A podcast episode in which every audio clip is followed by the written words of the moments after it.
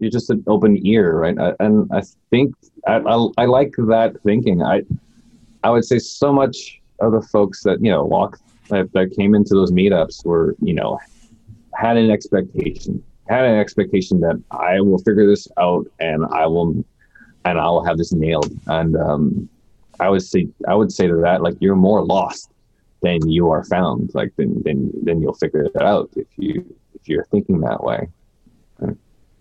You know, coming coming to an expectation of things is like you have no idea what's going to be on the other side. Like even if you do know, there's a, there's a there's a chance that it doesn't go your way at all. You you just don't know, and you kind of have to give up to that, right?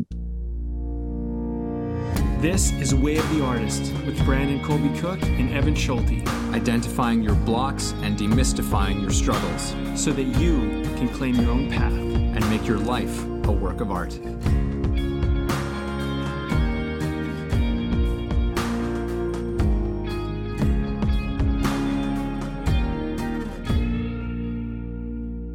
Welcome, welcome, welcome, everybody, to Way of the Artist podcast. We've got a terrific guest lined up, someone who I have known for I don't even know how long, like probably close to three decades. Not that we knew each other well for all of those decades, but I've, you know, you've been in in my world for close to three decades, Shane. Um, just a little bit about our guest today, Shane Johnson. Uh, he is the unicorn of Bitcoin. This man was like mining Bitcoin and learning that stuff before it was even fashionable to do so. Um, he knows all about that world of uh, cryptocurrency and trading. Uh, he's also done a lot of work in in as a DJ. He's uh, got a love for dance and electronic music, and he's also one of the few people in the world who, you know, when you hear someone and they say it's like, you know what, I just want to like put everything I own and have everything that I own that fits in a van and just drive and like see drive all over the place and like not not have to like pay a mortgage and all that shit. Well, Shane's a guy who's actually doing it right now as we speak. So we've got a lot of things to talk about. I think that that uh, about creativity and choosing the the the path less followed. Welcome to the show, Shane. It seems like it's a long time coming. Hey guys, uh, thanks for having me. I, I it's pretty awesome I, to be here. I love the analogy. I love the analogy of you. You know, you you decide, hey, I want to. I'm going to build a van.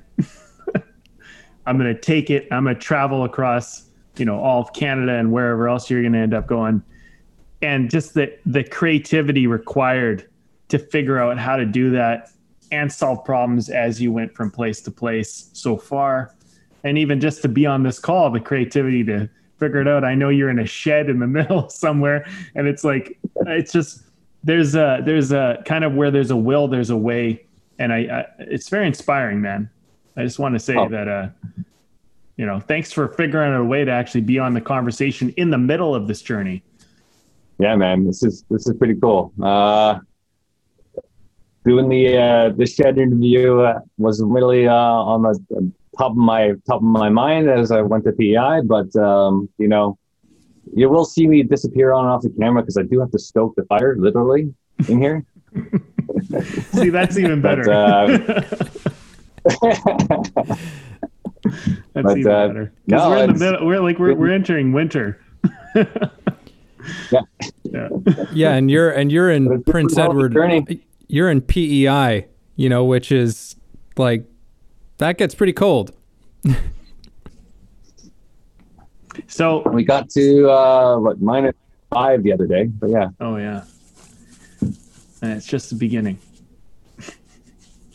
so yep. what was um? So let's start here, man, because we wanted to talk about some of the things we want to talk about are beginnings. You know where all this stuff begins, and I think you're just the way you're living life is it's a metaphor for a lot of us, you know, as artists, you know, we have these big ambitions, these ideas, these things we want to do. And it's like can I do that? And where did it start? How did this start for you? Because when I started hearing about it, you were saying, I'm getting this basically this truck. I'm going to build my own home on it and we're going to we're going to go travel across, you know, wherever we're going to go. And where did that idea come from and when did it actually start materializing? Um well, I'd say Vanessa and I were um, did want to travel somewhere, and I think we got really we were beginning to get uh, tired out from the city life.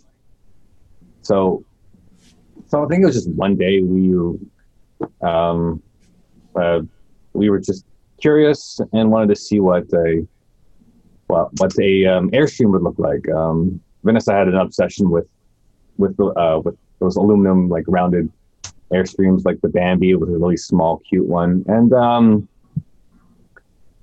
and, and it was a uh, New Year's slash Christmas holiday where we um, we went down to the states and we checked out this place in um, oh Joshua Tree, uh, Joshua Tree Park in California, and they had this wild little setup with like seven or eight different trailers on this little compound, a hot tub, raised hot tub, um, and like a pool and whatnot. And we just said, "Damn, this is kind of cool. Let's uh, let's take a gander." So, um, so that was the initial. That was the really the initial moment. Like that was the moment where you're like, "This is cool. I want to do that."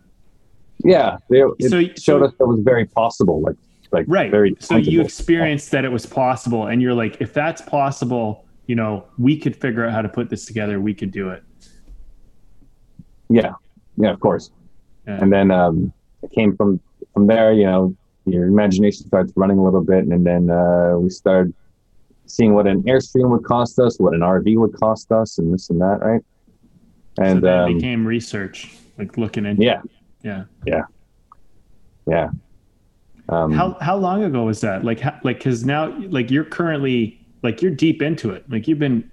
When did you leave? Let's start with that question. When did you actually physically leave in the vehicle?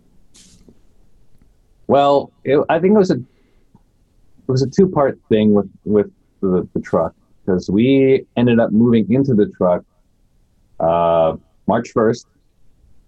Um, and that's still not and then two, it's, and then two weeks later yeah. Yeah. march 1st it's november now so just to give people perspective yeah march 1st uh, we we were comfortable with the build by um, may 28th and that's when we took off and finally hit the road okay so march was, march uh, april may was kind of like the beta phase it was like let's live in this thing yeah let's just see if that works and that did and then May, it's like, let's start going somewhere with it. We figured out the kinks. Let's start getting on the road. Yeah, exactly. Yeah. Okay. So now here's my next question. And I, I just want to get clear about this because I think it's really important for people to understand the process of how this actually happened. Um, so March is when you moved into the thing. When was Joshua Tree conceptual moment? Like when did that happen? Like, was that uh, that, that December before, or like that November before, or New Year's before, or was it? That was. I think that was the year before. That was the year before. So like a um, whole year. Like this was a, the conceptual stage happened like a few months before, or like a whole year and a few months. Uh, uh, not that, not that uh, Christmas, but the um, the previous Christmas. Okay, so a whole year and a bit was just in the yeah. could we do this? See, that's really important, man, because I want people to pay attention to that. You have an idea, and it, it, it was a year and a bit before it actually physically became something. You know, because like I think sometimes we have these ideas, these things we want to do, and we're like, I want to do it tomorrow, and it's like you didn't just go to Joshua Tree and the next day. Sometimes things they, they kind of grow and they blossom. Yeah. No, that's that's pretty much bang on how, how that works. Yeah. Cool. I, I want to ask like that's I mean cuz that's a hell of a thing to do.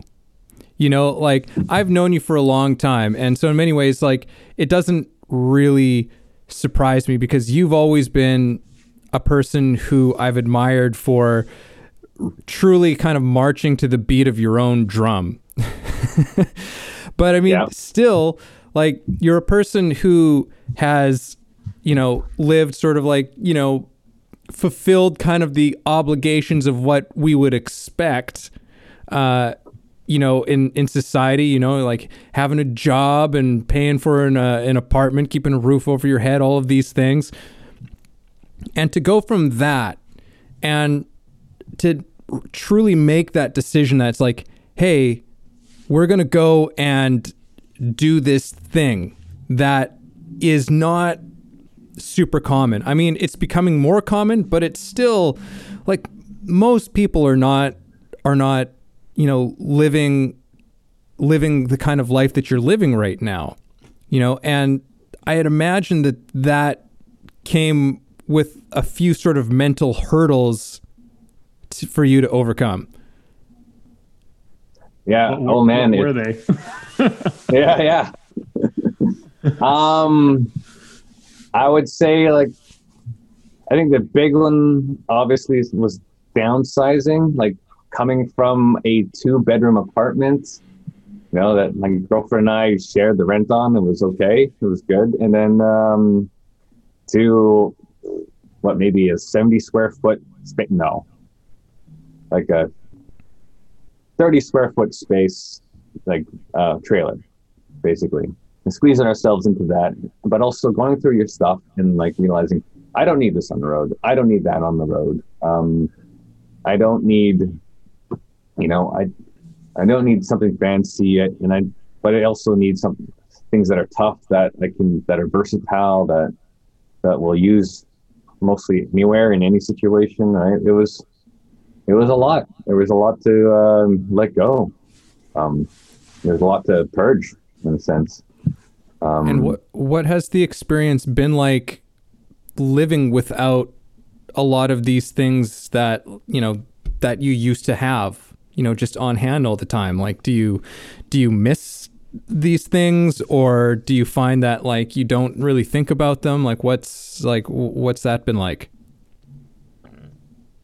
Yeah a lot of things have kind of have just kind of ne- I don't have a thought in my head anymore. I mean there's a few things to put in storage but the amount of stuff that um is just stuff is just things that just come and go you know you realize that um that was there that was there for a while, but um, you're moving on. You're going to that part of your life. You're like, actually, no, I'm okay with uh, not having that in my head anymore. I'm like, it, nothing really, nothing, nothing fazed, fazed me about like letting all this stuff go. Hmm. So, except maybe for the vacuum cleaner. Like I fixed that one myself.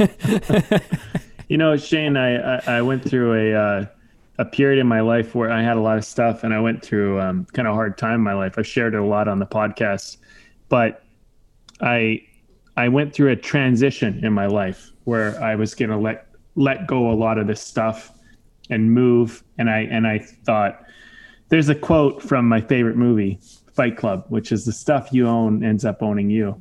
And when I was giving stuff away, I had like this beautiful couch, like this like plush like queen size mattress and a bed frame and all this stuff. And i was just i just gave it away. And i was like you know what? I don't even want it. Take it. It was like that detached. It was like i don't even care about getting anything back for this. And i found that it was extremely freeing for me to like let that stuff go.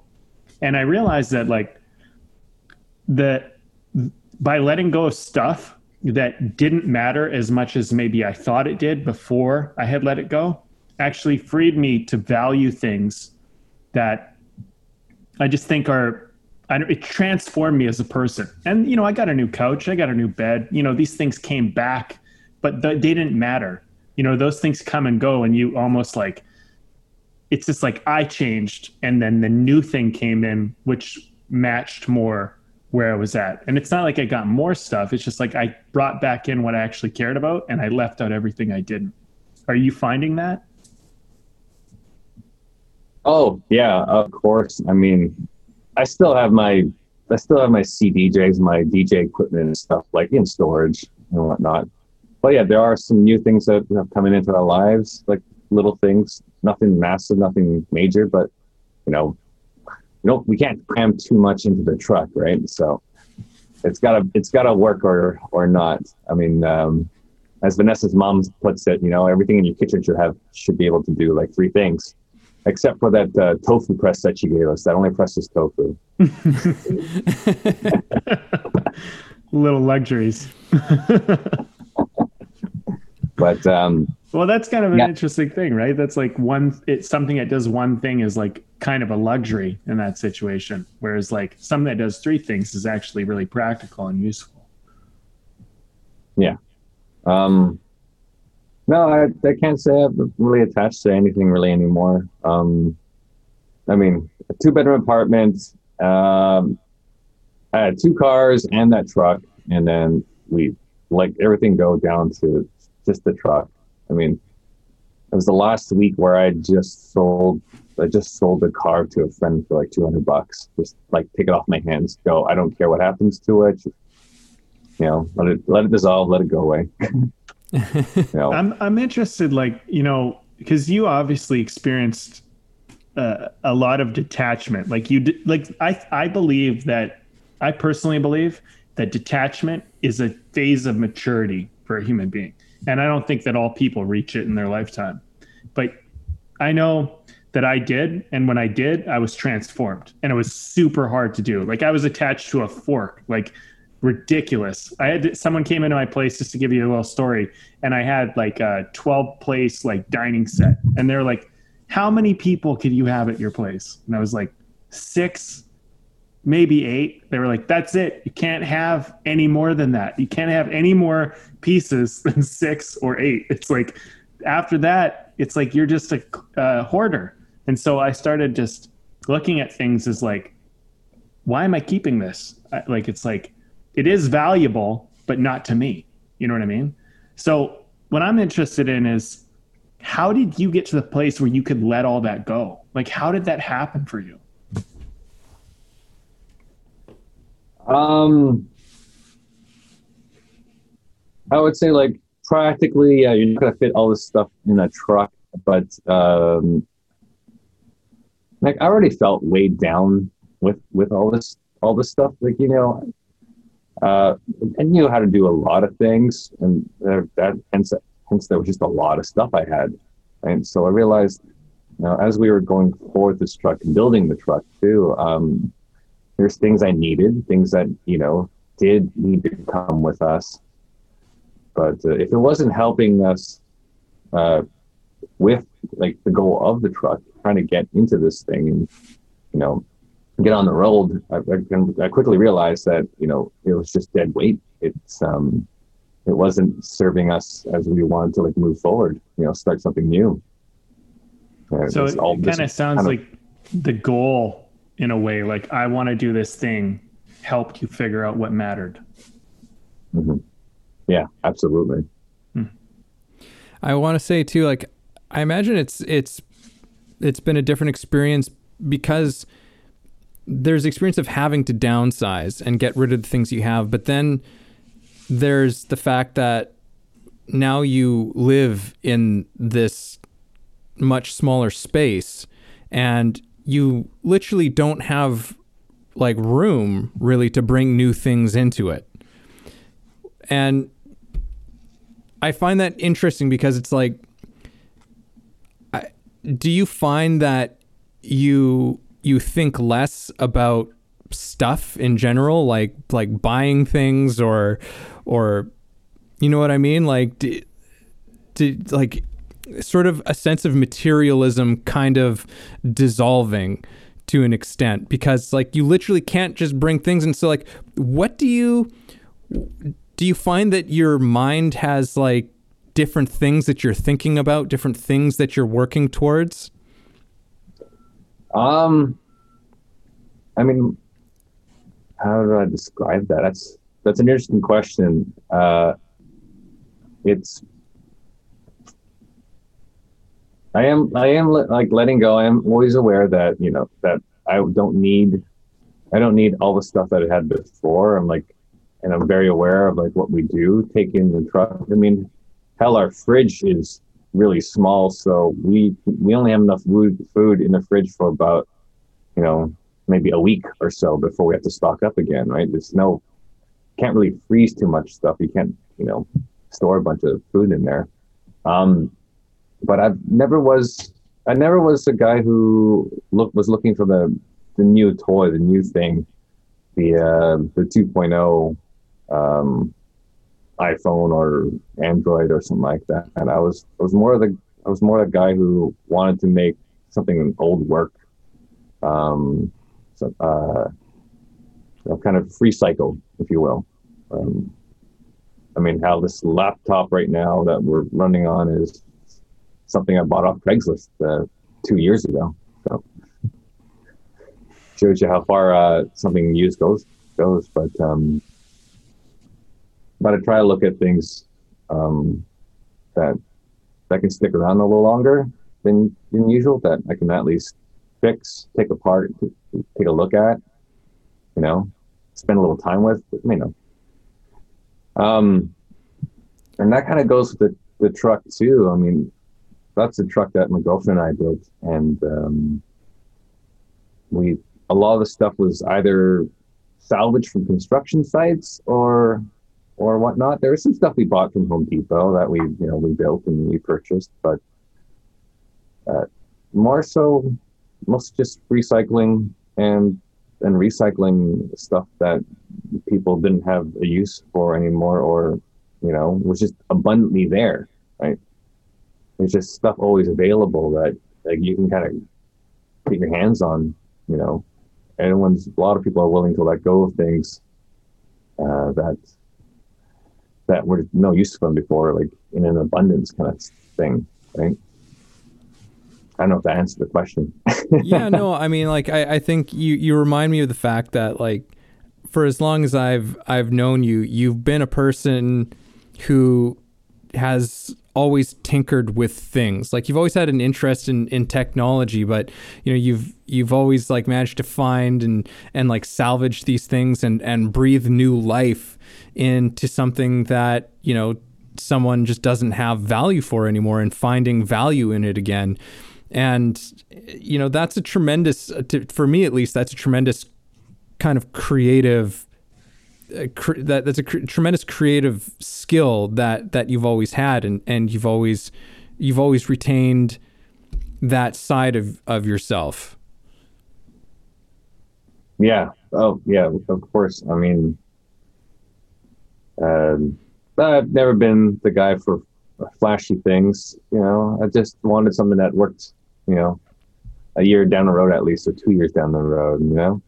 So yeah I mean, uh, we'll have to go through the pictures of the truck, but uh, um, she doesn't look pretty um, to, to, to, most people. But if you know what's in her, she's she's gorgeous, right?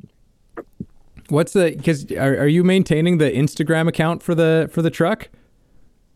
Yeah, yeah, yeah. We are. Uh, we're still.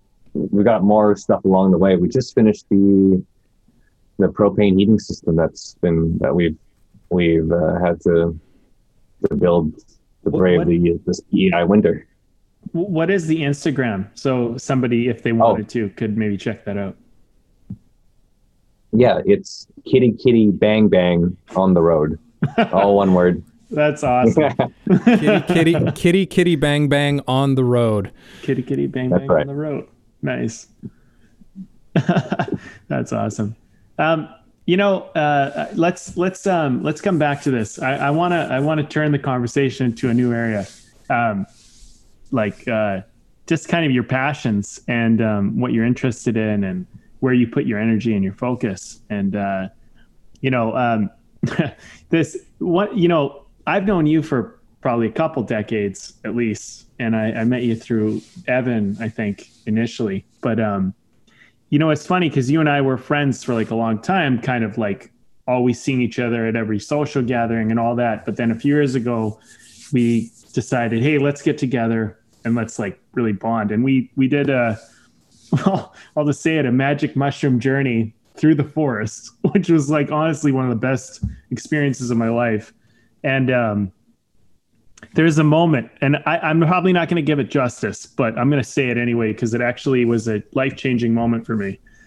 But we were talking about crypto, and you were explaining to me about this whole thing and why it's important and why why you've been involved in it. And, and again you've been somebody who's been involved in it like before anybody even really knew about it. And then obviously it became a big thing later. But um i remember there's this moment we're sitting on the edge of a cliff there's a big oh, waterfall right. yeah i don't you remember yeah. And i remember yeah yeah. Yeah. You took five dollars out of your pocket a five dollar bill like crisp nice bill and you're explaining to me about having skin in the game and you're like you're not really playing until you actually feel the loss or you feel it. And you took that money and you said see this money? It's dead to me. And you threw it off the cliff and it floated and it almost went off the cliff like down but it got caught in a tree and i remember i was like i could almost grab it and i was like you're like it's dead to me i'm like well it's not to me i'm like do you mind if i take it you're like i don't care at all but don't give it to me i don't want it and I kind of reached for it and I was like, I don't know, because it was kind of like on the edge of the cliff. And you said, You see that right there? You're willing to kill yourself for five dollars. And and when you said that, I thought about so many things in my life that I've made important that were not important for the risk that like and I was about to lean off a cliff to try and grab a five dollar bill. You know, like my life is worth five dollars. And it was like literally a profound moment for me. I mean, it sounds super simple, but I literally like look at everything that way. Is this a $5 bill that I'm reaching for? Risking something that is actually really important. So I wanted to share that because that was a, a, a big moment for me. But what got you thinking about crypto and money and just kind of that way of looking at it all? Where did that begin? Um, I mean, for me, I've always had a passion behind um, electrical, electricity. Um, I'm a certified electrician, blah, blah, blah. But um, as a kid, I also liked computers um, and the whole nine yards to it. I just didn't know what I wanted to do in computers. I knew I wanted to be, I, want, I know I wanted to play with electricity. I was kind of building dams out of the mud and this and that, like making building like a little generator station, you know, in my backyard and this and that. Um, but the computer side, uh, I was always fascinated. Um, as a kid, I just uh, I'd, uh, during like that spring cleaning kind of time, there's always computers lying around. So you know, took a few home, fixed them, blah blah blah, you know, and got them going. But um, didn't know what I wanted to do, and uh, when I found out about Bitcoin, about uh, the other cryptocurrencies, uh, I realized that I could uh, plug a computer in, you know, and like overclock it and push it to its max and like make five bucks a day, you know. Um, as simple as it was right then and there, I'm like, you know what? I'll try it. I'll do it, you know. And um, I think the first month or two, I was messing around and I, um, you know, I've accumulated what five times thirty. That's like uh, that's 150 bucks that month in cryptocurrencies, you know, and you know, realizing that oh, okay, these plugs are getting hot, the computer's getting really hot. I need to like rethink what I'm doing here. And I was uh, as I was kind of reassessing, like, is this worth it? Um, Bitcoin made a, a big move, like a 200% move, double and stuff like that. And all of a sudden, that 150 bucks I made in that month turned into 1500 bucks. And I'm like, wait, what did I just do? What happened? Like, where, what, like, this doesn't happen like normally. Where, where is this coming from? So, you know, I was sitting on a lot of, I was sitting on a lot of cash and I, you know, and I realized I kind of made it out of thin air uh, and that really fascinated me. It's like it's we all do that. We all make make money out of thin air, and um, that kind of got me on this tangent of okay, so what is money? Like, where, what is this thing that we seem to chase so much? Um, like, why do we go after that five dollar bill, you know, and nearly risk our lives? Um, that was the the proverbial question I've had um, since I started um, playing with cryptocurrencies, and you know, at the end of the day, it's just it's just uh, something that we interact with. That's something that we we play with with each other, right? Um, uh, yeah, pretty much. It's like it's just a value transaction. It's just something that we've just passed between each other, right? Um, and I, I, can't seem to let that go. Um, I thought I was done with the whole cryptocurrency thing in 2015, 16, but um, it came knocking at my door, and I had to go ahead and play with it again. And sure enough, I made a lot more money than I expected, and um, that's when I took some of that Bitcoin and I bought that truck. right. well, and, as know, well. yeah, and like um, I just want to mention this because I know we'll move on from it, but in that moment, I, I really appreciated appreciated that from you because you're you know you're my friend and you're willing to take five dollars to teach me a lesson. Like you were willing to take that out of your pocket, throw it off a cliff, to to like because uh, you were sharing with me and that was part of the journey. You, you were going to share with me what what this actually was and what it meant. But and you and you were literally and and like audience needs to hear this. You were literally just talking about hey you got to have skin in the game. And you literally took your money and you threw it off a cliff. Not because the value of teaching me the lesson was more important than the five dollar bill. And i think like that's like such a cool thing. And and one of the things that taught me as a coach and a mentor was that when I really want to teach a mentee or a, a student a lesson, I got to have skin in the game. I can't just be like, yeah, yeah, you should do this. It's like if I can show them that I have skin in the game, they're really going to learn that lesson. Because in that moment, when I saw you do that and and you like really you, you didn't just it wasn't just bullshit talk you were like literally here's the reality and and I'll give you the literal physical lesson, and it costs me, but it's worth so much more. You know what I mean? And I, it was profound, man. I just I'm really grateful for it. well, thank you, man. I, yeah, I, for, I kind of forgot about that until now. it's crazy. Um, yeah, for and for a lot, I think, yeah, we sh- as a teacher, as a mentor, like you should have skin in the game. Um, I mean, I was doing Bitcoin meetups um, uh, for a while there, from 2017 to to before we left Burnaby, and um, yeah, I I found it.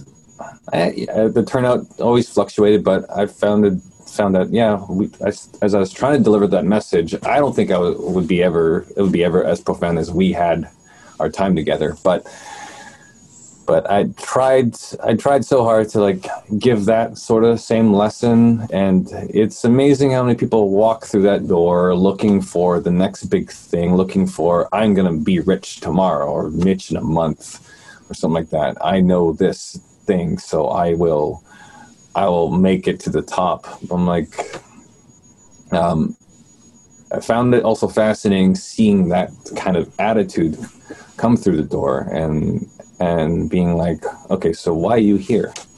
You know what I mean? Like, if you're here for that proverbial five dollar bill, then holy crap, you've got a lesson coming on your head, and I can't help you, right? So, what was it for during these meetups? What was the thing that you were really trying to instill and and share with people who who came through the door? Because you know, when you're in something like like crypto, you know, which is which is you know a form of of money it's a form of you know it's it, it's in the finance area and so people you know people think it's just like well it's just about the money isn't it clearly you have a different perspective on what it was that you were doing and trying to do would you share a little bit of that with us yeah i um I kind of saw I saw kind of saw Bitcoin and cryptocurrencies as a kind of way out of of what's going on. Um, I, I, mean, we can go down this whole tangent of the big picture, but um, for for most people, everyone was just kind of stuck in this little game, this little loop of you know chase t- chase chase the dollar bill and um, hopefully I make it to the top. Um, I was trying to let everyone know that you know you don't have to do that anymore. You can you can just um, live. you can just be your be your own, like own your own. Like you just have to be a bit more disciplined. You just have to open your eyes up a, little bit more. And um, it was hard delivering that message. It was hard trying to get to people. Um, a lot of so many so many folks that went through that door were um, had stars in their eyes, you know, and didn't know how to take the blinders off. Um, so there was well, a few people. Yeah, sorry, sorry to continue. There was a few people that you know I worked with one on one, even you know that um, I was hoping just to show them you know what was on the other side, and um, a lot of them still took the bait, as they say, right? So there's like one or two folks one or two people I met that like really got it, and you know I still work with them to this day. But um, yeah, very very interesting, very very interesting time. Just uh, talking to the public, talking to people who just didn't want to wake up. Mm-hmm. Mm. Yeah, it's it's it's. I, I mean, and I can relate to an extent as well. Like as as a, a teacher, you know, like I often have like actors coming in and you know they've got they've got their own stars in their eyes, you know, of you know making it making it big, becoming becoming famous and all that sort of thing. And you know, not that I I don't wish you know that kind of fortune and and success for these people, but you know, part uh, like I'm not trying to teach you how to be someone famous. I'm trying to teach something far different than than that thing. And it can be it's like trying to take those stars out of their eyes and replace them with a different set of stars so to speak. Uh, yeah the business of being a pop star in 30 days versus being being a uh, like you know a crazy stock market trader in 30 days right? Yeah. Or, being, or like being being an artist being somebody who's uh, engaged and in, and joyful in the things that they do in their life, as opposed to just doing things for for some sort of an outcome. You know, as as something that's more so an ingrained part of living a, a, a greater life. Yeah, no, I totally agree with that. Totally agree. You know what's interesting, Evan, is I think I was a good student of Shane's because I didn't go in to learn about crypto because I wanted to be famous or be at the top or whatever. I you went to just went, have some mushrooms with a friend and exactly. Have, I'm have like, let's nice go on a journey. And you're like, and he was like, I'm. Are you interested? Are you curious about this at all? I will tell you about it. And and I was like, I am. And so he did. And for the first part of our little journey, he uh, he really like he he gave me uh, like he transformed my understanding of it. Like I had all these people around me, Brandon, you got to invest in crypto, blah, blah, blah. And all these people were saying it. But you were the first person that I actually talked to. And I went, I'm starting to understand what the hell this all is. But you, but the thing is, is for me, I think maybe I was a good student because I didn't have any um, expectation. I didn't have any like like the proverbial five dollar bill. I was obviously still attached to five dollar bill in that moment, but I wasn't after the five dollar bill. So when I got to that five dollar bill moment, it was kind of like, oh, this like crypto is not just about money. Crypto is about like life. Crypto is a is a philosophy. It's a it's a value system. It's a relationship. And it's a relationship to yourself in relation to value. I mean, these were the lessons that I was getting from you and many, many more. But I think it's interesting because take it away from crypto, it's like go into acting. If you go into acting to be a star, that's the proverbial five dollar bill. And it's like yeah. you got to let go of that five dollar bill, and in a way, that's what frees you up to actually find value in it. It's like, but I because I was like not after the five dollar bill, I was willing to let it go. I was somewhat willing to detach from it. Maybe I'm guessing. I don't know, but wait well, you walked into it like without any expectation, right? You were just you're just an open ear, right? And I think I, I, I like that thinking. I I would say so much of the folks that you know walk that, that came into those meetups were you know had an expectation had an expectation that I will figure this out and I will and I will have this nailed. And um, I would say I would say to that like you're more lost than you are found. Like then then then you'll figure it out if you if you're thinking that way. you know, coming coming to an expectation of things is like you have no idea what's going to be on the other side. Like even if you do know, there's a, there's a there's a chance that it doesn't go your way at all you you just don't know, and you kind of have to give up to that, right? Hmm. I was talking with a friend the other day. He's uh, he's he's done pretty well with some investing, and uh, we were talking a bit about crypto. And I was actually telling him about this conversation we were about to have, and he's like, "I'm going to listen to that one," because I told him a bit about you, and um, it was interesting. We were talking about it, and he he mentioned, you know, part of the reason why stocks work to some degree is because people and this sounds terrible to say it this way. I, I, don't know if we said it this way, but I could be kind of filling in the blanks here. But kind of like those suckers, those people who they they look at a hockey stick curve going up and they imagine that that stick's going to go up forever. They, they the, the stock is just going to go up and up and up, and they get greedy. And there's a certain point where it's like you need to sell, and if you sell before you get greedy, you can buy back because it's probably going to come back down. In, in, but that greed makes people hang on. And then when they see it high, they go, oh, like this is going to keep going up. And they buy high and then it dives. And the people who are paying attention, who are really like not doing it to chase the dollar bill, the $5 bill, proverbial $5 bill, whatever you want to call it, they actually make the most money because they're not after the thing, they're after the value they're after the, they have a principle you know they're following and and it's not a guaranteed by anything but i'm starting to understand that like playing stocks or working with money or going to an acting class or pursuing a career in the arts is a lot like that if you're chasing the five dollar bill like the oscar or the, that thing that's the very reason why you'll never get it but if you can kind of like ch- like live by that that like for example, Evan teaches be in the moment, like really be truly present. If you can like honor that value, you might find yourself there. but you, it's not because you had to be there. It's because you lived a principle, you lived a value. That's that's kind of I don't know. I don't want to fill in the blanks for what you think, but these are some of the things that I kind of walked away and how I interpret them. So I'm only sharing my perception, but these things have really yeah, made me walk away with those perceptions. Uh, but I mean, I think yeah, you you put in less words, um, but but you're absolutely right. There there are there are folks who have blinders on who don't want to like take the precautions, take the time to learn what's what's uh, what's what's in in front of them, and um, you know um, we've like in the stock market and the cryptocurrencies, we call it FOMO, fear of missing out. And that's it's and you got to think about that first word, fear, right? Um, you also brought up another fantastic word, greed.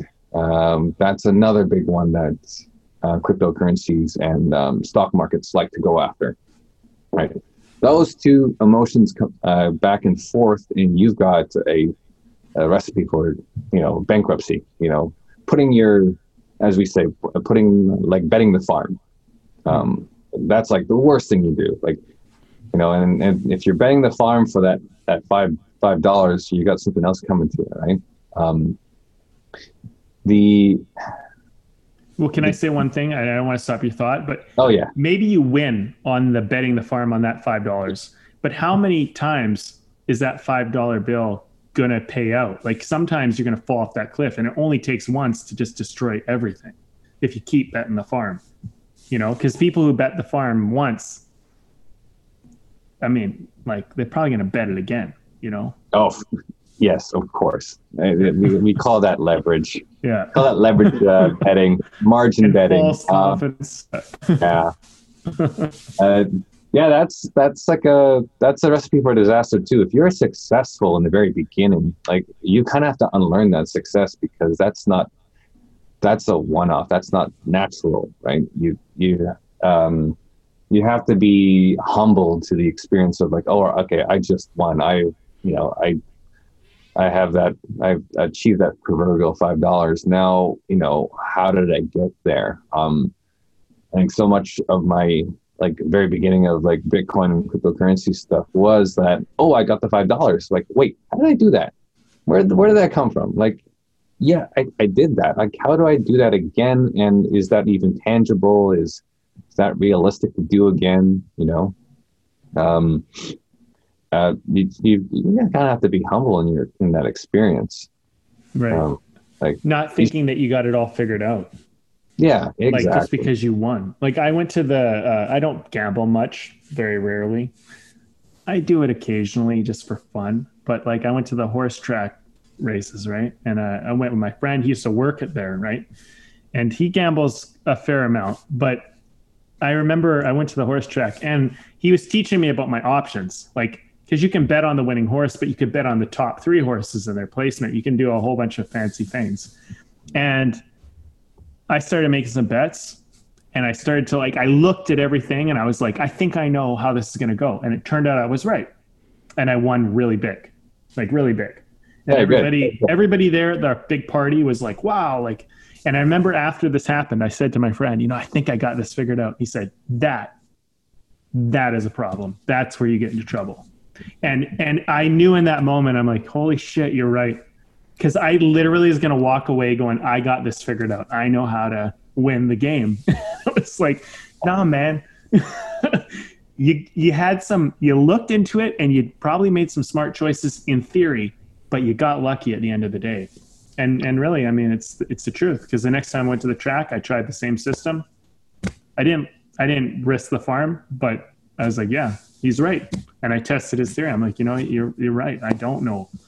I don't know and that is the gambler you know you got to keep that in mind yeah yeah totally totally good that's that's a fun uh, that's a fun experience yeah. Uh, we this is we after our, our talk though by the way. This is after our oh really? Yeah so just so you know you contributed to helping me not lose the farm.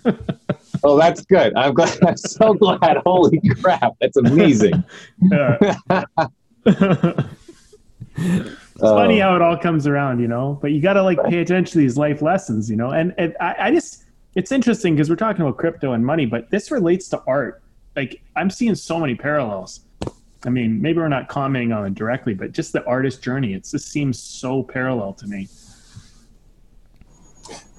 I, mean, yeah, I, I would say you'd you'd have to really you'd have to stumble a few times, you know, in in artistry, and you know, in, in one way, shape, or form, you kind of have to, you really have to like go out there, go and try, but you don't, you, but depending on how, if you fail or succeed, that shouldn't sway your passion about uh, what you want to do, right?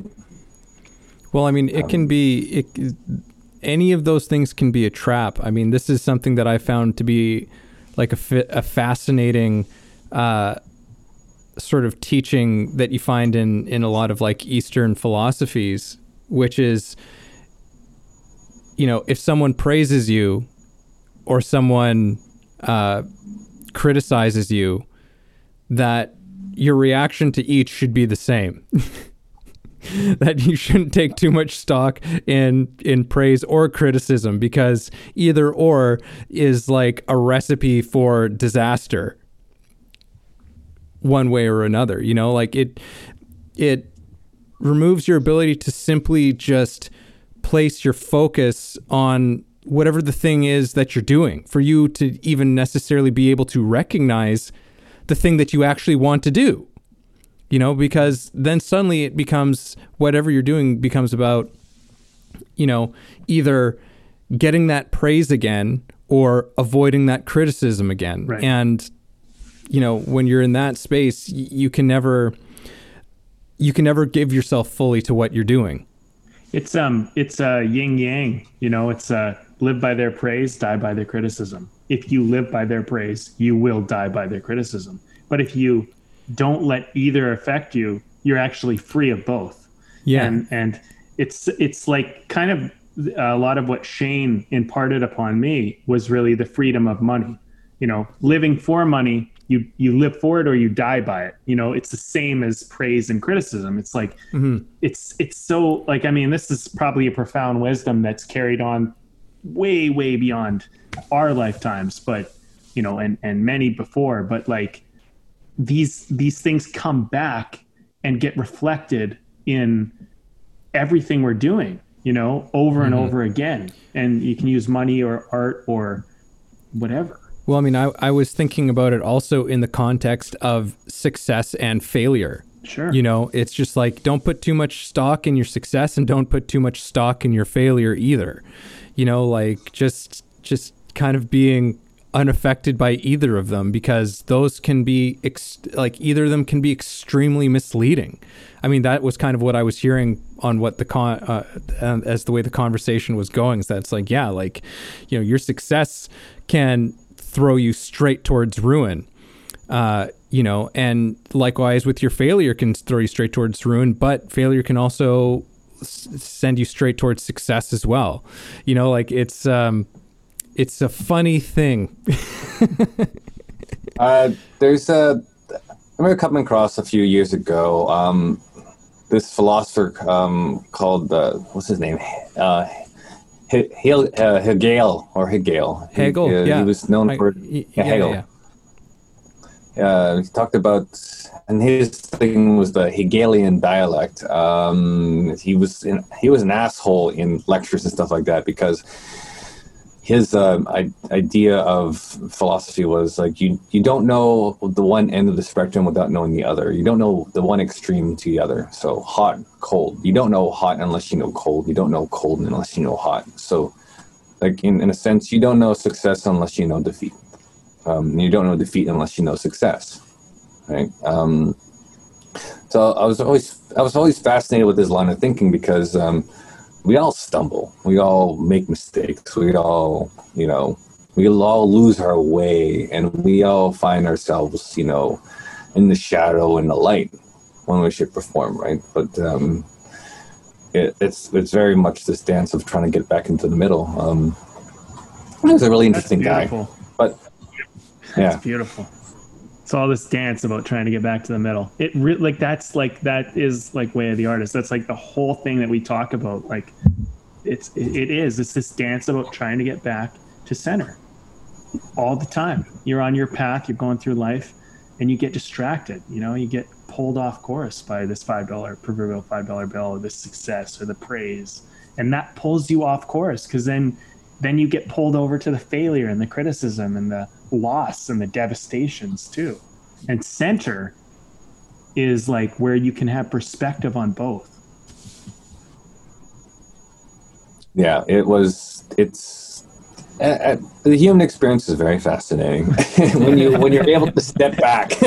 yeah, no kidding. It's hard when you're in it though. It's hard when you're in your shit, and and yeah. it's just it's super hard. I mean, you know, that's something like I think our friend circle we always talk about with each other. Like we have a good friend group and we can talk about our shit with each other. And i think one of the great things about all of us is we help each other have perspective when we're in our shit. But we all have enough compassion to understand that we when we are in our shit it's just hard. Like you can have all the perspective in the world but when you're in it you're like ah oh, this sucks. I know this is probably okay and i'm gonna get through this and i'm learning something but it sucks and I don't like it. oh man, like uh, Vanessa always criticizes me over like when I'm fixing something or doing something in the truck. It's just I'm swearing like a sailor just to get through it because I'm like, all right, I didn't want to do this. I didn't want this to happen. Like I, I, I was pissed off when we had to redo the the bed and the mold. And I was like, that was the third time we, we, we did that bed again. That was the third time. And I was just like, oh, God, not this again. Um, yeah, and it sucked, you know, and all she could do was just be there and, you know, be a lending, like just be a supporter, be like cheerleader, you know, and that's all I was, I was very appreciative in that moment where she was just like, just cheering me on, making like help, making sure everything's okay. You know, making sure that the coffee was made in the morning while I could just go and swear some more in the truck. Mm-hmm. but yeah, in the shit. Yeah, absolutely. Well, let's go back to your journey, if you don't mind. That was a great little detour. But let's come center back to where we started. You got you guys have been on this journey, and now you're presumably in the middle or whatever. I don't know. Maybe you know you're not at the end. Well, we're no. always in the middle, Brandon. Yeah, we're always in the middle. so now you're in the middle. Like, um, I don't even know the question, but um, what what did what have you learned thus far from the beginning to the middle? Like what what what what brings you back to center? Um, what we learned so far is, you know, people are awesome. People are amazing. Um, we uh, uh, and we're probably quite astonished with our success and how we made it uh, across Canada. You know, and what since since the since like since May June, right? So uh, we're amazed of of how far we've come, um, and it's and it's and it's been very astounding how it's feel it's it's felt like a year, maybe it's felt like two two years, something like that. The amount of experiences we've had on the road, mm. we've only been on the road for I don't know six months, right? And we feel like we've lived uh, like we lived a good like long long journey, and um, I mean we're excited to do more, but you know, like settling down with some really close friends, like on on the east coast of Canada, um, is really humbling. It was really something else. Um, we learned Vanessa had a close friend um, in in California, and they they lost their home in that California fire. I can't, I can't remember where exactly, but they lost their farm. Uh, yeah, go back to that that word again. But uh, yeah, and and um, uh, her friend was very, very humbled, very, very astonished about all the support that she got, and she realized that she had to let go. She had to, she had to be not so independent, um, not so alone. Um, and we realized as we were going to PEI, you know, trying to avoid and trying to avoid all this COVID stuff uh, from Ontario, going through Quebec, um, that we had to like we had to have someone vouch for us, um, someone sponsor us in PEI. You know, um, say that we were going to live permanently for a year. You know, our friends had to be our rentor or you know landlord, which was fine. I, I didn't care, but it was amazing uh, when we asked for that help, that support, it came at an instant um, like we were self-conscious about like asking for that support asking you know for help like hey we want to come and join you, we, you know, it, we've got all this paperwork we had to do like a we had to do a 14 day quarantine here like in the truck. And um you know as we cross the cross the PI, it's like um uh, there's a bridge that goes from um from New Brunswick to PI. it's like it's like 10 minute 10 to 15 minute bridge. It's gigantic. It's a lot of fun to drive. But uh, on the other side of the bridge um, was the folks doing the whole covid quarantine stuff and they're like all right so your sponsors there no stopping at drive-throughs no restaurants no nothing go straight there you know and um, make sure you rely on your sponsors and as i realized that i'm like yeah um, our sponsors our friends like are awesome. We're very blessed and very humbled to be around those folks. And we realized that we had to ask for help. We had to be, mm. You know, we had to be vulnerable to ask for help. And, you know, it was, it was awesome. Um, yeah, it's, that's incredible, man. There's a, there's a line in, um, um, that show, uh, Fresh Prince of Bel Air, which is actually um, people sometimes think of it as a silly comedy, and it's actually not. It's actually a very, very smart and profound thing, especially at the time it was it was coming out, because it talked about black culture and it really brought a lot of things to light, but in a comical way. But it had many deep moments. But there's a moment where um, Will's uncle says to him, "You know, it's okay that people open doors for you because people open oh, people open doors for me. It's okay that people open doors for you, and that's a part of life. And it's something that I think we all have to learn that in a, in you know that we don't have to do all this alone. That even if we do feel alone on our journey, even if we do feel alone in our fight, that there are people that are around that can help us and will help us. And sometimes something I'm learning is want to help you, but they need you to ask them for it because that's part of the exchange. Oh yeah, so many times. I think so many of, of our arguments in the truck has been like, um, uh, uh, both of us just not asking for help from one another.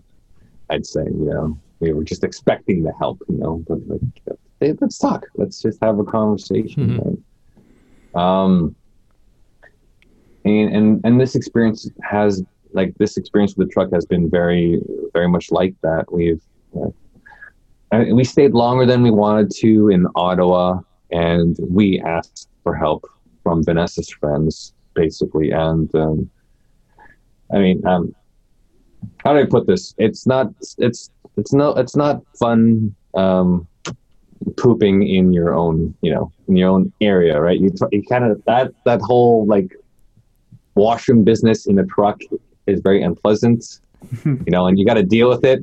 It's got to be done. You got to poop, right? That's it. That's happened. But uh, and also at the time too, we didn't have a shower in the truck, so we were relying on friends and campsites at times um, to have a shower to bathe. So um, they were really there for us. They're like, anytime you want to come up, come on up. Just knock on the door, let us know, or give us a call for not for being weird. But you know, we needed a shit shower say, shade. Come on up.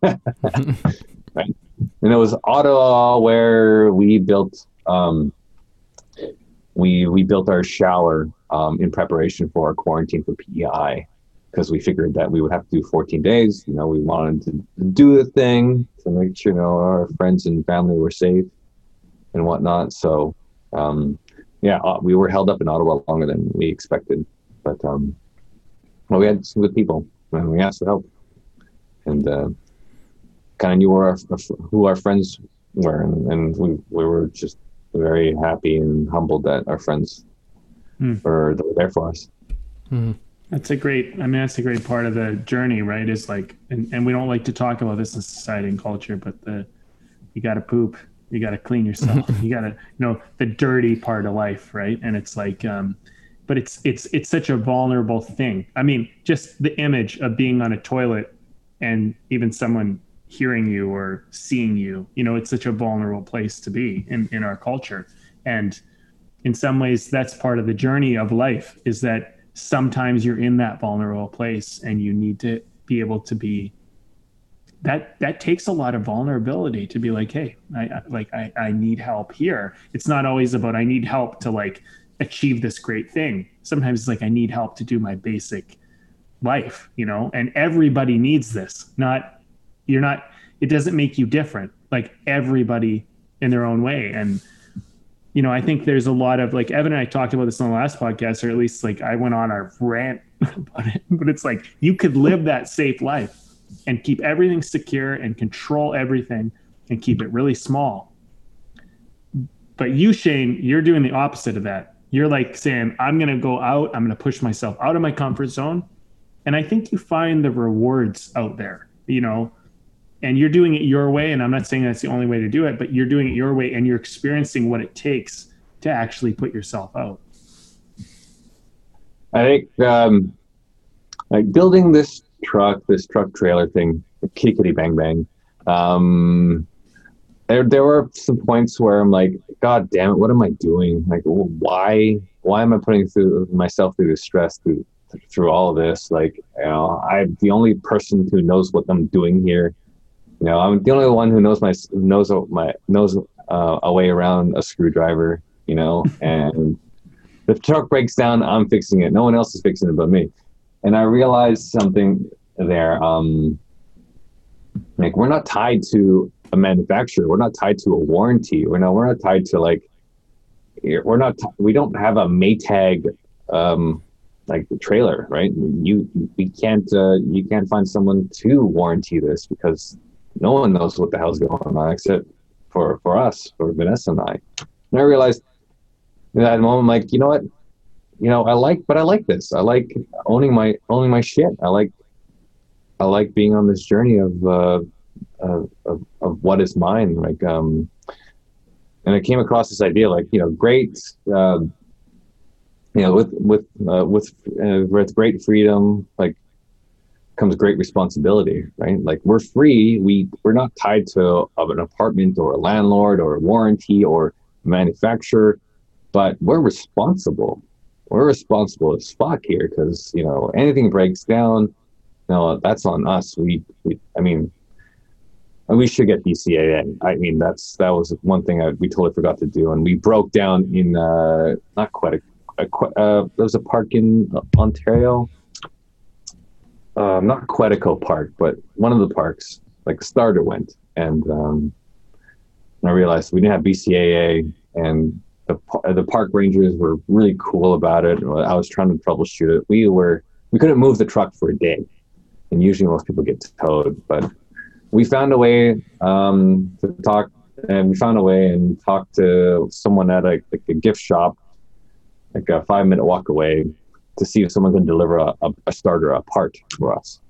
And we fixed it. We we were able to spend a day in the park. We, you know, we didn't get to our spot, but we were able to. We, that evening, we went to the, the spot and had a campfire and everything else. But um, um, yeah, we we fixed the truck on the spot without having me towed, without having to go to the mechanic shop, and we were well on our way to to uh, Ottawa. so yeah, so that I was like that was quite the challenge, but you know, it, it was it's ours. You know, it's our challenge. It's our it's, you know it's our journey, right? So like you got to take what's yours, and you got to be responsible for it, right? Yeah, it's like um, a guy who I love listening to is like with any sort of endeavor that you choose for yourself, you know, the path that you choose to to walk, you know, he's like there's going to be challenges that come up and says the thing to remind yourself when those things happen is and this is what comes with it. Mm-hmm. Like this it, it comes with this. Like it's not it's not against it, it's what comes with it. So yeah. choose so choose what choose your path. Like what which one do you want to take and and what are the things that you want it to come with, you know? yeah. Oh, and, and make a list and write it down. Actually, that might help a lot too. well, I mean, we've uh, we've passed the one hour mark. Yeah. Uh, and and typically this is uh, this is when we we talk about uh, what we're drinking, and then we and then we'll launch into our final questions here. Uh, I'll uh, I'll kick things off as far as the drinks uh, go. I am drinking uh, the Ghost Ship Hazy IPA from Lighthouse Brewing, and uh, it's been really tasty. I, I got it like the can looks. I don't have the can with me, but it's it's what? like this terrific image on the cover of it of like this mm-hmm. pirate ship and the skull and stuff like that. I love when they just throw great great art in with uh, in with the beer. So uh, it's really good. Nice. That's awesome. Well, I guess I'll go next, man. I so I went uh, I went a little bit a little bit in a different way today. I went all the way to Germany. um, I think it says Paulaner. I, I, I don't know. Paulaner? I guess that's what it's called, but it's an Oktoberfest beer. And um, hmm. Munich Oktoberfest. I I don't know. It's it's tasty, man. I'm basically done. So if that is a testament to how good this was, there you go. I don't know what to say. Yeah, the Germans nice. know their way around a beer or two. Uh, there's the can if anyone can see it. If you're watching. Nice. All right. Are you having a drink uh, there, Shane? Yeah, yeah, I am. Um, so PEI's selection of beer is a little bit dry. Um, and we we found that we found that out um, before we, we came. So we stocked up on a few beers in Ontario, like a full flat.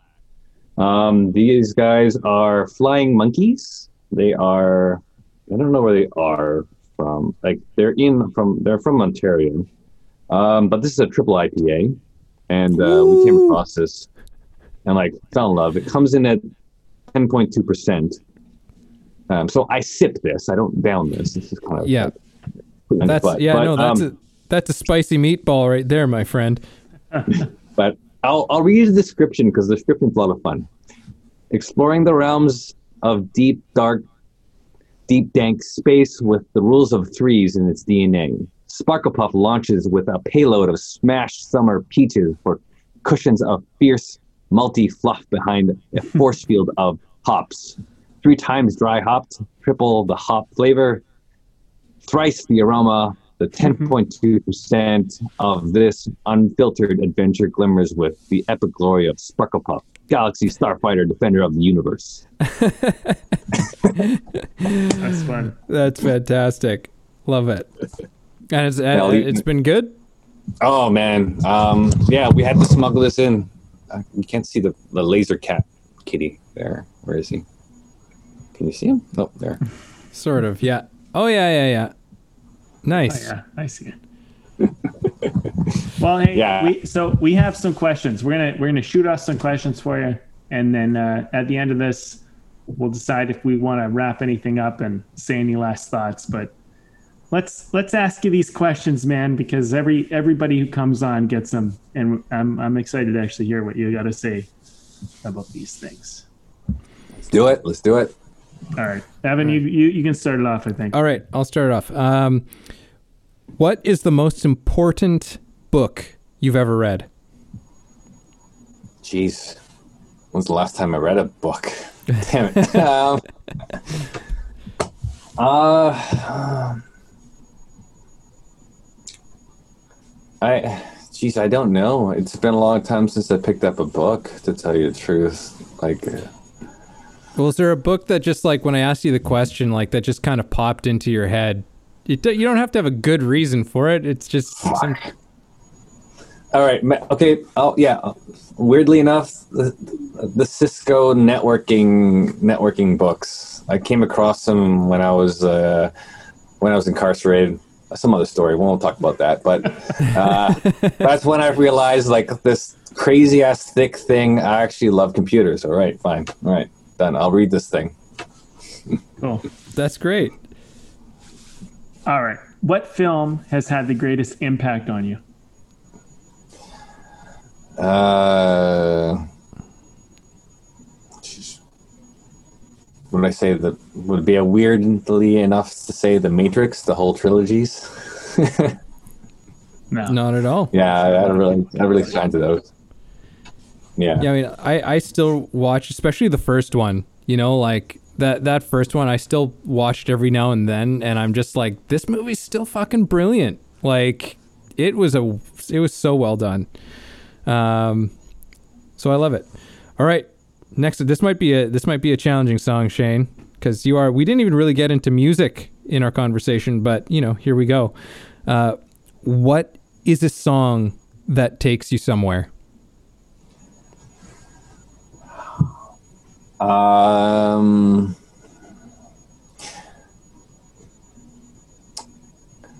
there's a few songs from the Weeknd, but I'm trying to figure remember the one that I like. It could be the Falls. It could be. I can't remember. I remember going through a part of my life where I I just took a shine to the Weeknd's um, albums, and there's House of Balloons. That's what it was. House of Balloons. The Weeknd House of Balloons. Cool. I have. I don't think I've ever heard it, and I'm definitely going to have to go and check that out as soon as we're done. Yeah, very interesting album. Very interesting tune. Yeah. All right. Where do you think creativity comes from? Um, uh, either from your heart or from your loins. You just kind of kind of figure find that spot in the middle, I guess. nice. That might be one of my favorite answers to that question. uh, next question: How or where do you find inspiration? How? Um, I usually like to break something. I, I, I proverbially or physically, I, I kind of break something to find inspiration, I guess. Interesting. Enough. Yeah. That's kind of like uh, that's very like um, kind of the whole Fight Club philosophy. In some ways, you break it so that you can rebuild it. Yeah, and you know, I mean, at the end of the day, you're we're not made of glass, so you know, have fun. yeah, that's a good point. All right, what's one thing you would tell your childhood self? Um, yeah, don't be don't be afraid, don't be scared, you know, and have and um, go have some fun. I mean, just just cause a ruckus, like like that. I mean, kick the hornet's nest, but make sure you run. Don't watch. Just kick the hornet's nest and run. All right, and the last question: What would your future self tell you now?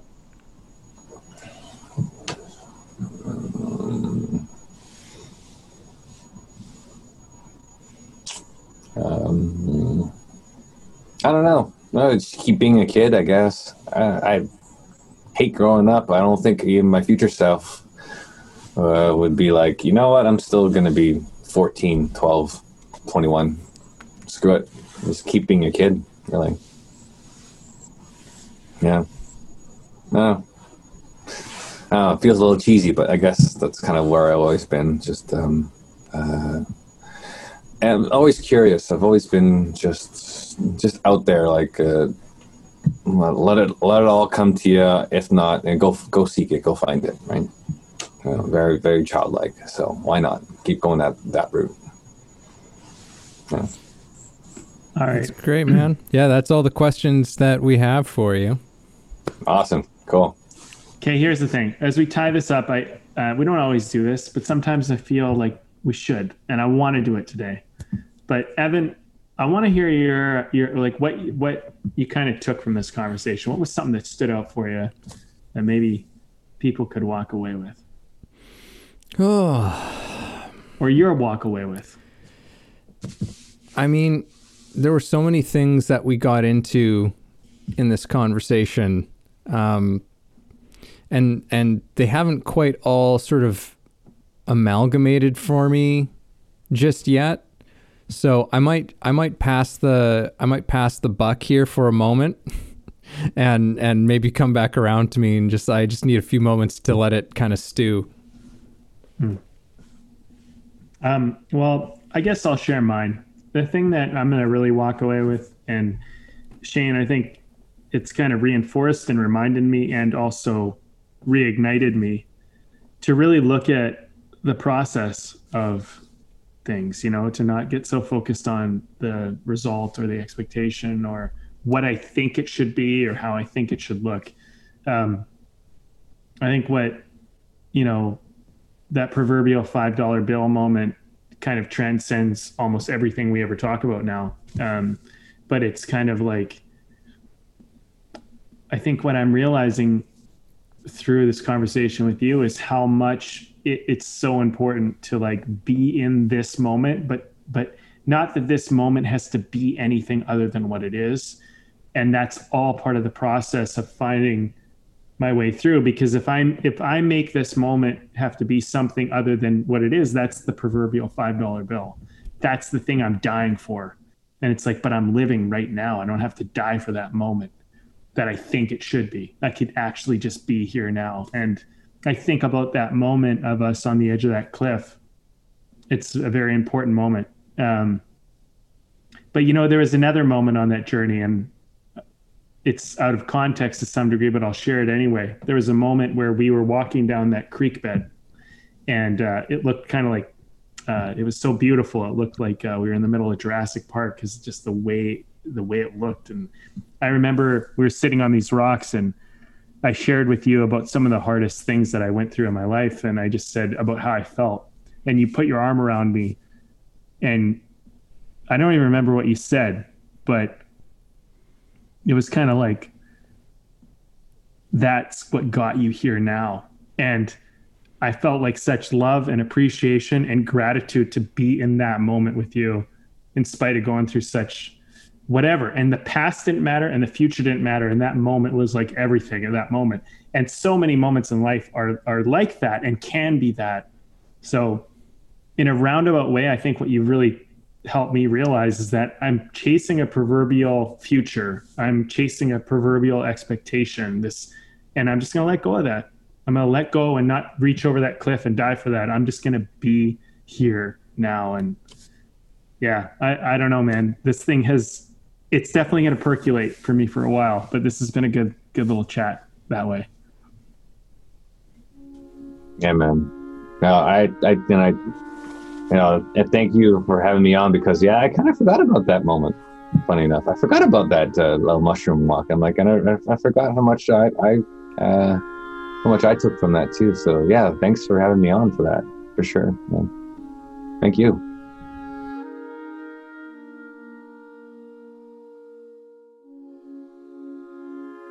Thanks for listening to the show. If you got something out of this, if you feel it improved your life or your journey in any way, please take a moment to subscribe, leave a review, or share the episode. You can also support us on Patreon, where we have tons of great bonuses. You are the ones that make the show possible and help us to thrive. Thank you for joining us.